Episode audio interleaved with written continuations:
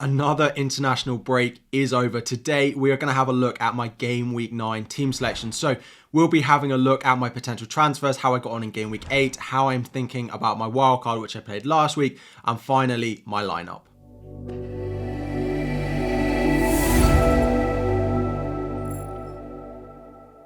What is up, everyone? Welcome back to another video. FPL Harry here, and today it is my game week nine team selection. The international break is over. Again, we have four more game weeks before we have another international break, but time to get back into the swing of FPL by having a look at my team selection for game week 9.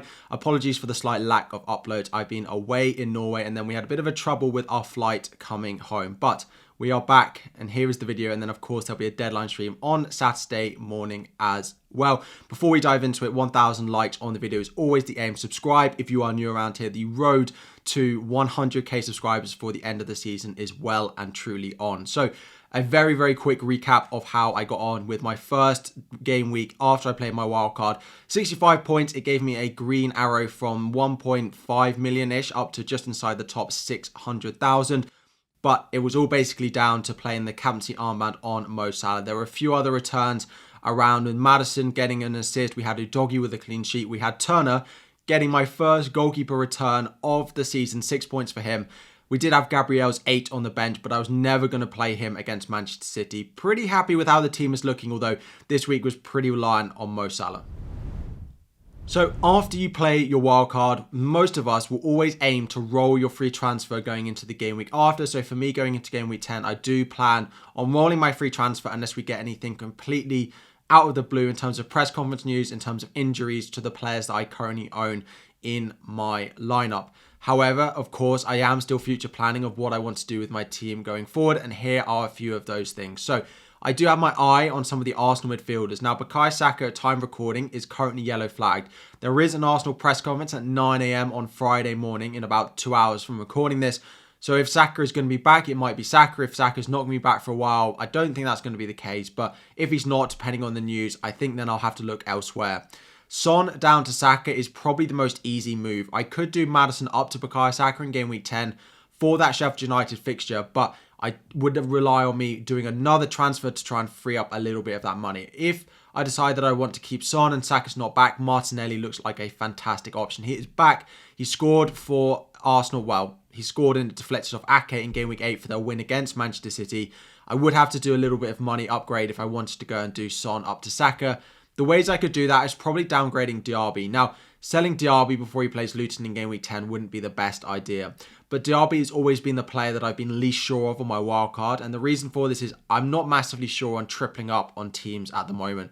Hasn't massively worked for anyone so far this season, having a triple up on any team, whether it's Manchester City, whether it was Manchester United early on, whether it was Liverpool, whether it's Spurs now. There's no real high level consistency from any team. So Diaby downgrade, given that I already have Matty Cash and having Ollie Watkins up front, is a transfer that I could do to free up a little bit of money in my lineup. This would, of course, allow me the money to do Maddison up to Saka or even Odegaard as well, who I do think is a great consistent option in our FPL teams at the moment. The other option I am looking at again because I don't want to have triple up on teams, so you can see that the players that I'm considering selling are the players that I have triple up from. So we've got Aston Villa and Diaby, and then actually all three of my Spurs assets could go. The last one is the defender Udogie. The fixtures from game week 10 onwards, defensively, are not actually that great. The reason I would keep him is because I have a lot of value tied up in him, and I particularly might want him back later on. Although I have said for a while, I do think that Pedro Porro is probably a better asset than him. So I could, when I reinvest, go back to get Pedro Porro, who is slightly more expensive. But of course, Robertson sounds like he's going to be out for up to 10 weeks. That's the initial reports. Of course, Klopp will have a press conference today on Friday to hopefully confirm or deny whether that's going to be true. But Tsimikas could be a great option. He's 4.4 million. They play Forest at home and Luton away in game week 10 and 11. And from game week 14 onwards as well, they have a really, really nice run until for about the 10 game weeks that we think Robertson might miss and might be out for.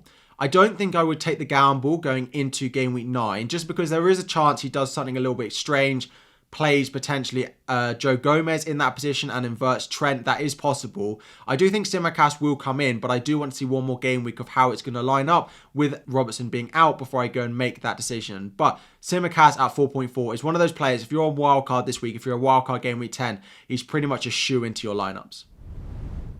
The other big discussion point this week is captaincy. I own all of Erling Haaland, Son, and Salah, the three big captaincy shouts going into the weekend.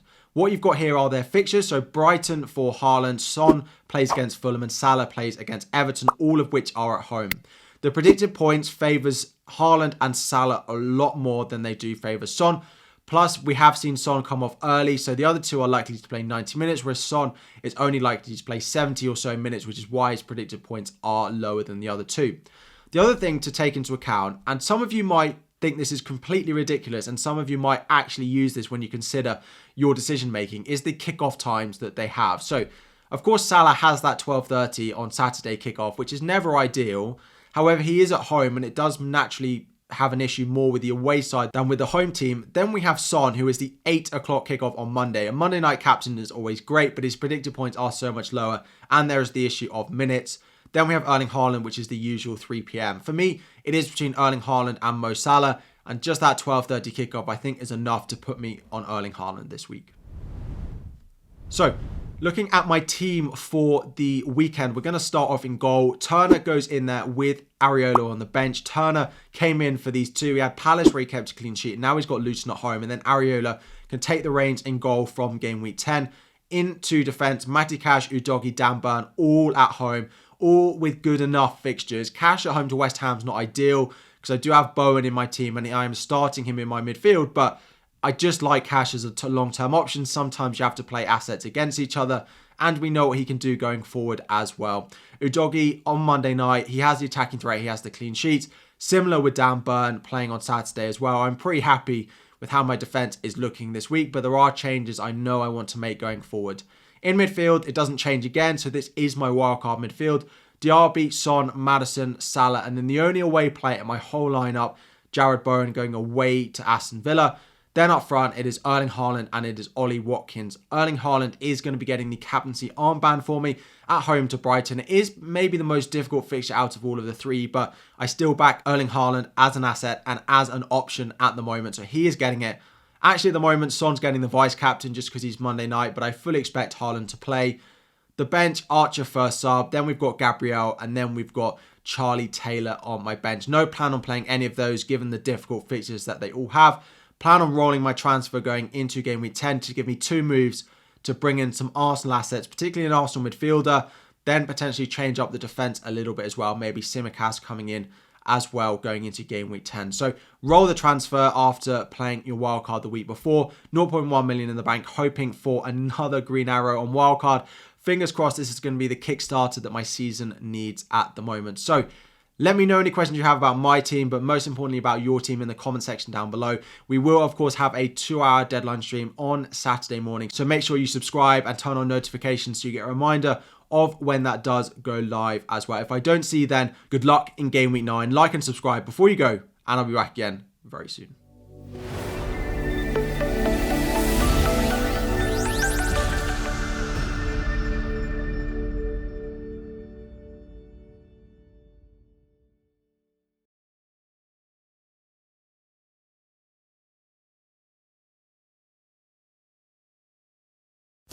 Sports Social Podcast Network.